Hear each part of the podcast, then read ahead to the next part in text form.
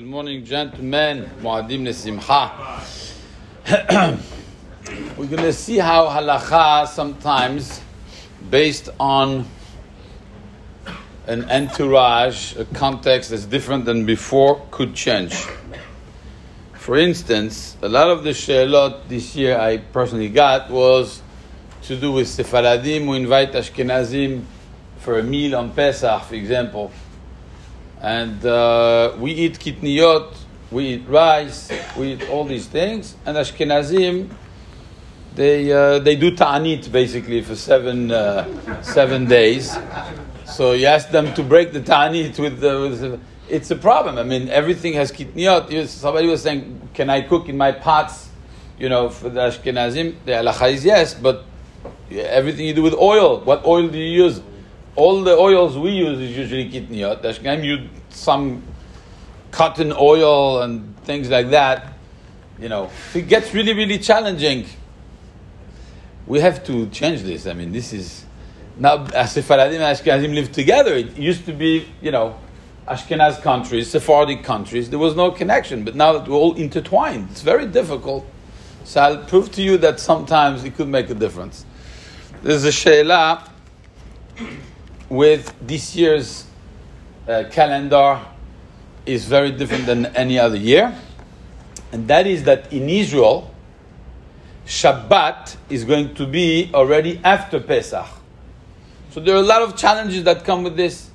For instance, they're going to be for weeks one parasha ahead of us.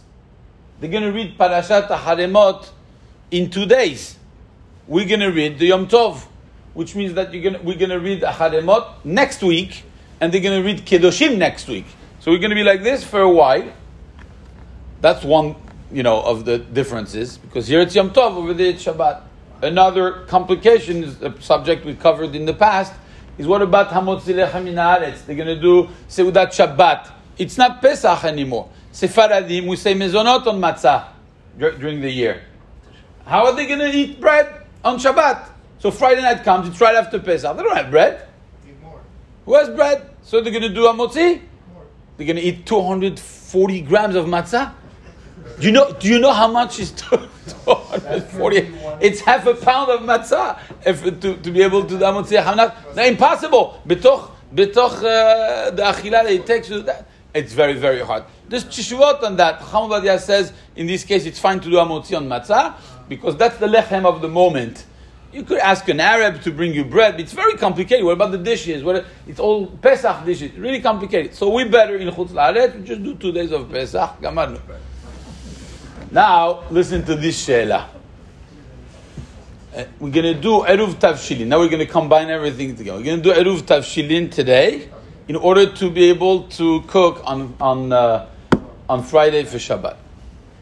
Let's say there's an Ashkenazi family. They say, okay, can I cook a rice on Friday for Friday night? Friday night, it's not going to be Pesach and For Ashkenazim, they don't eat rice. Can they cook a rice on Pesach? So on Friday, which is the last day of the Chag for, the, for in Israel, in order to eat it on Shabbat, which is which is uh, after Pesach. It's it, it's lechaora no problem. What's the problem?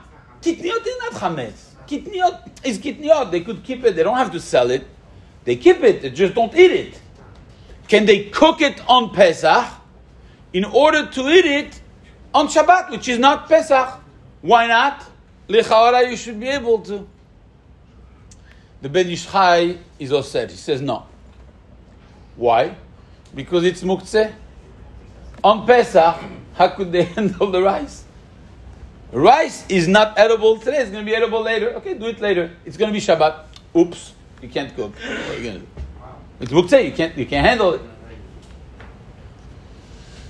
Rav Shlomo Zalman Auerbach says it's not muktzeh. Why? Because you have Sephardi neighbors, because you have Sephardi people, you're allowed muktzeh for you, but it's not muktzeh for another one. It's not muktzeh for the other one, then it's not muktzeh. Therefore, since you could cook it on Pesach, on Friday, for your Sephardic cousin or your Sephardic neighbor, or if somebody will come and ask you for food, and he's Sephardi, you could give him kitniyot. Therefore, it's not muktzeh. Since it's not muktzeh for the Sephardi, it's not muktzeh for you either. You could cook it on Friday for Friday night. You see how living together changes the halacha? Before that, the Ben Ish Chai is 150 years ago says, okay, there's no way we could uh, allow this. Why? Because Ashkenazim live in Ashkenazim, and it's very hard. There's no, there was no connection. But today, it's all intertwined. The fact that we live together here, the halacha is changing because now it's not muktzeh anymore. Therefore, halacha lemaaseh, an Ashkenazi could cook rice on Friday in order, in Israel, of course, in order to eat it on Shabbat right after Pesach.